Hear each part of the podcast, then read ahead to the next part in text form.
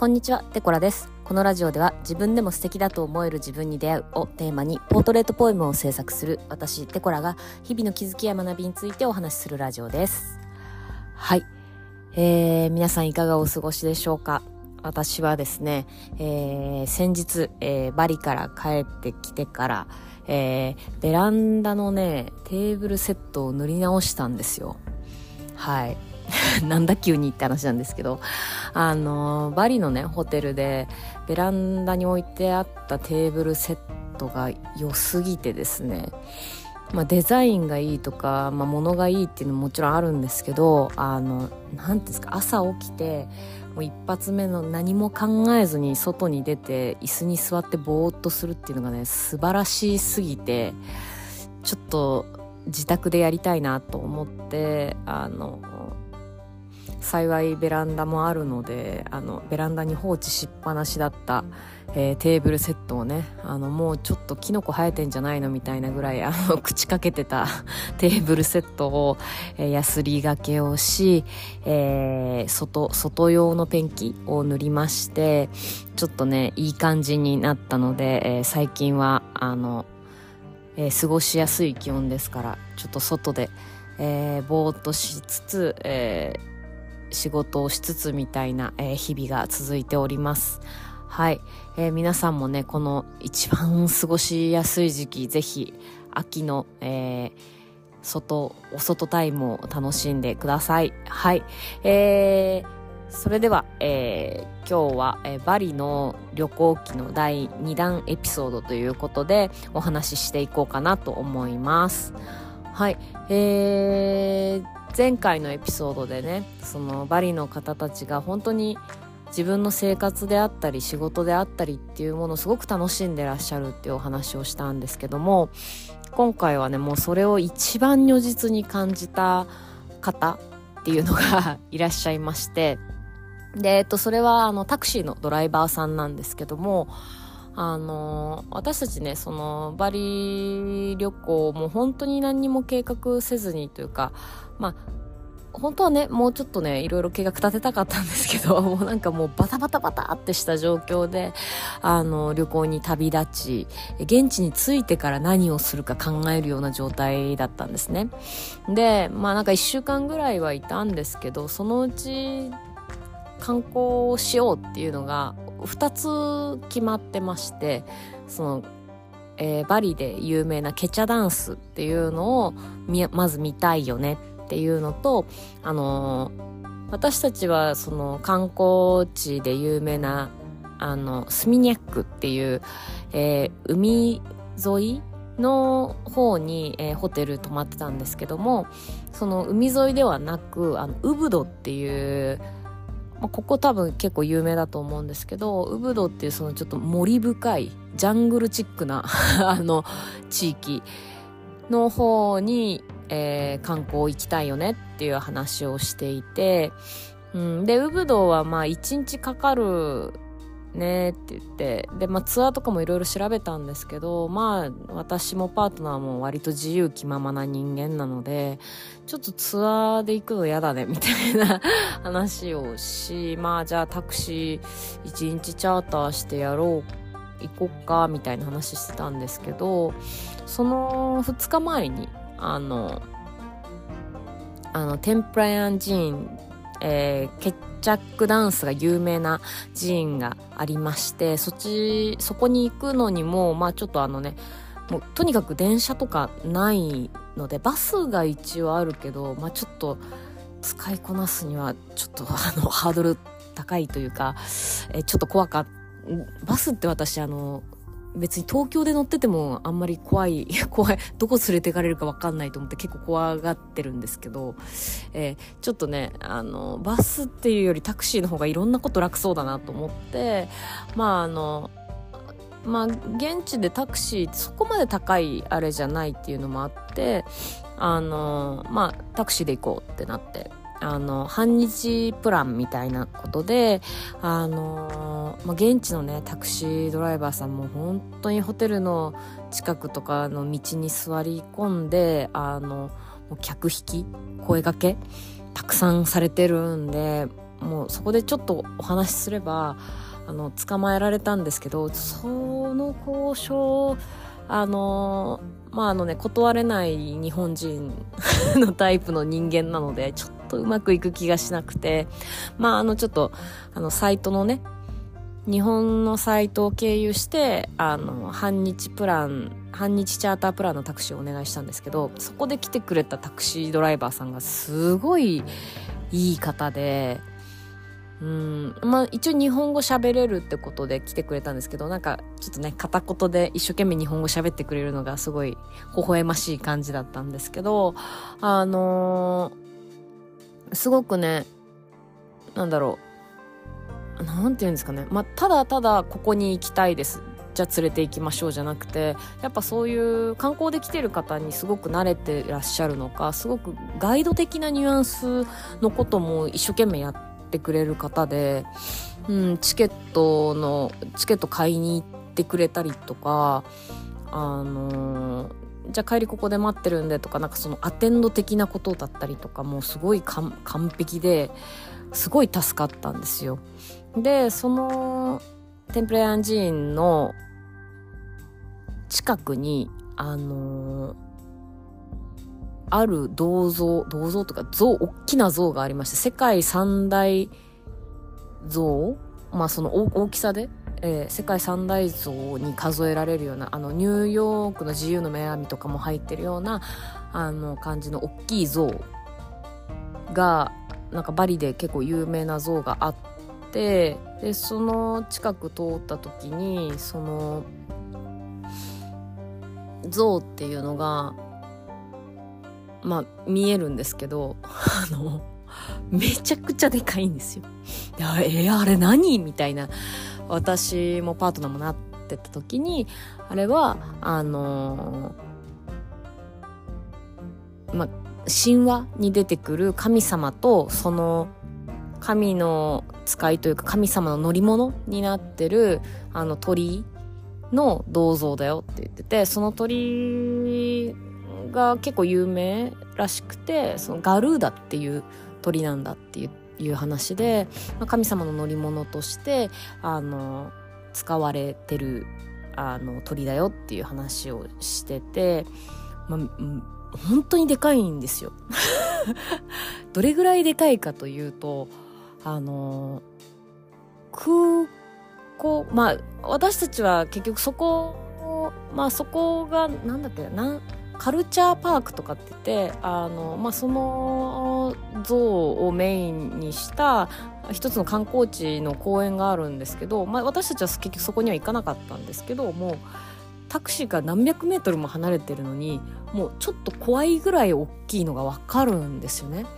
でどれぐらいでかいかっていうとあの私最初こうその像があるっていうのを知らないでバリに到着してあの空港からもう見える見えてたんですよ実は。でその時点でなんだか分からなくてただこう黒いなんか柱のような、まあ、ただ柱って言っても像なんでなんかもうコモコモコってした謎の黒い巨大な柱があの空港から見えててでもまあ他に高層ビルとか高い建物がないっていうのもあってもうなんかちょっと異様なあのものに見えるくらいえなえなんだろうあれみたいな。あの当然ねその空港はすごくはそこそこからまあすんごい離れてるわけでもないんですけど、まあ、結構な距離があ空港からだと結構な距離があるので何何キロっていう単位の。空港から見た時にもう本当になんだか分からなくてただだからパートナーなんてあれ火山噴火してるんじゃない？っていやそんなわけないと思うよっていう 話をしてたぐらいあの大きいまあその確かに一見雲け煙みたいに見えるんですよ。でもまあその煙の形状じゃないしなんだろう煙だったらね。ある程度こう流動的ちょっと動いてたりすると思うんですけどなんかそういう気配がなかったんで何かしらの建物かなんかかなと思ってたんですけど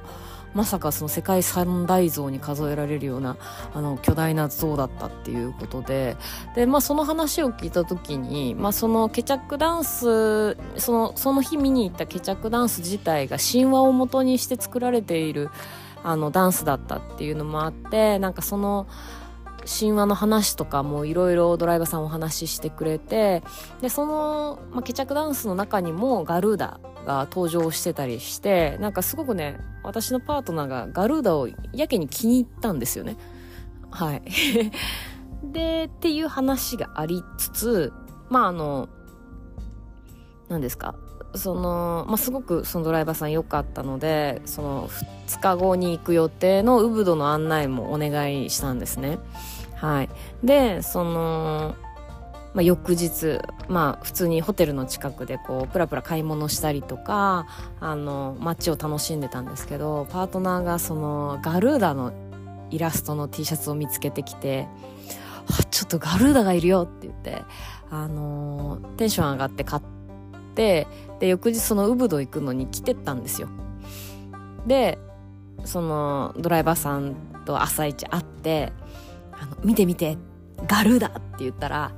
あー、バロンだよって言われて それガルーダじゃなくてバロンだねって言われて、え？ってなったんですよ、私たち。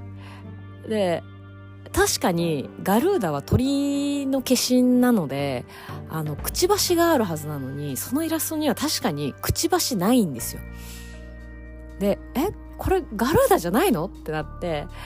まあ、バロンっていう、その、それもまた神話に出てくるキャラクターらしいんですけど、あの、それはね、ガルーダじゃなくてバロンだねっていう話になって、で、そしたら、そのドライバーさんがこれからウブドに行くけど、ウブドはそのバロンダンスっていう名いうのが有名だから見に行ってみるって言われて、で、もう、え、そうなんだって私たちもなっ、まああの、バロンダンス見に行ったんですけど、これ、すごく面白くないですか？えー、ちょっと今ここまでの経緯すごい細かくお話しさせてもらったんですけど、あのー、私たち正直ね、最初、そのバロンダンスって、まあ、観光、いろいろバリでの観光みたいな、おすすめ何選みたいな、あの、出てくる中で、調べてる中で、正直バロンダンスって出てこなかったんですよ。で、あちなみにバロンダンス、えー、すごく面白かったです。えっと、ケチャクダンスよりももっとお芝居的なケチャクダンスもあの神話のストーリーがあるんですけど、まあ、よりお芝居な感じ。だからダンスっていうよりも正直お芝居を見た感じだったんですけど、まあのね、解説の紙とかもいただいてあの、うん、お芝居見てる感じですごい面白かったです。でしかもそのバロンっていうのが真実の化身なんですよね。であのお芝居の中では獅子舞みたいな感じになっててで悪の女王ランダと戦うんですけど最後。あのこれ面白いのが決着がつかないんですよ。でっていうのもそのヒンドゥー教の教えであの陰と陽が必ず世の中にはある。一つの物事物事に対していいこともあれば悪いことも必ず存在していてあのそれは決してあのなどっちかが必ずどっちかが勝ったりだとかっていうことではなくてその善と悪が共存しているっていう考え方なんですよね。だからあのー、神話の中でも決着がつかないある時はバロンが勝つしある時はランダが勝つっていう流れらしくてこれは非常に面白いなと思ってまああのまあそういうドライバーさんがあの 説明してくれたんですけど、まあ、すごく面白いなってその考え方ってすごく面白いなと思ってあのそういうとこも含めてすごくバロンダンス楽しかったんですけど、うん、であのー、まあそれは一回置いといてあの これこれってすごいなって思ったんですよ。その、まあ、私たちがまあ初めましてで会ったドライバーさんに最終的にバロンダンスに案内してもらうまでの間にお互いがその自分の興味の持ったことにあの踏み込んでいく感じっていうんですかね、まあ、こういうのって変な話その、まあ、観光地日本でも観光地に行けばあのタクシーのドライバーさんが「ここは何々が有名でね」って「よかった食べてごらんよ」みたいなことぐらいの一言二言は交わすと思いますしあのまあ実際ねそれであこれあのドライバーさんが言ってたやつだと思って食べることもあると思うんですけどなんかまあ今回ね 2, 2日にわたって会ってるっていうのも大きいんですけどなんかこう向こうが教えてくれたことに対してこっちがそれを積極的に興味を示して知りでかつあの T シャツを買うっていうね。間違ってましたけど T シャツを買うっていうところに行くまで踏み込んで興味を持つ。そのことであのまた一つあの話であったり興味の方向性が広がっていってあの次の展開になっていく。この多分社交辞令程度の興味のやり取りだったら多分成立しない展開が広がっているっていうのがなんかすごく面白いなって思ったしその私たちとそのドライバーさんのやり取りじゃなかったら多分同じ展開にはなってない。もちろんね、あの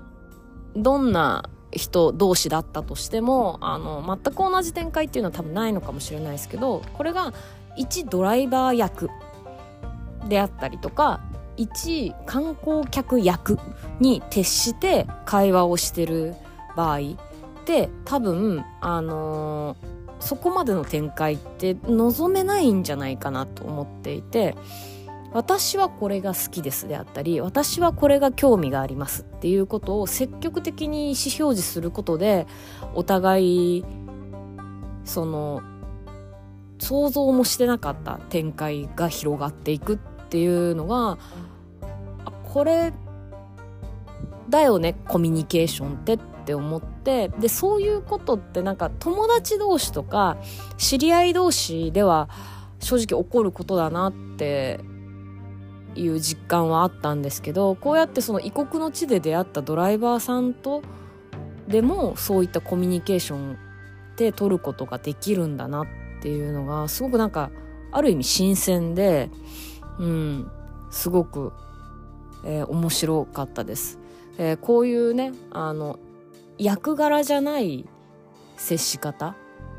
例えばねお客さんとお店の店員さんであったりとかなんかこうどこか役柄に入ってそれ以上踏み込まないようにしてる間柄ってあるんじゃないかなって思うんですけどそういうところを取っ払ってあの踏み込んだやり取りというか踏み込んだやり取りまで言わなくてもいいんですけどなんか一個人として常にそこにあれる状態。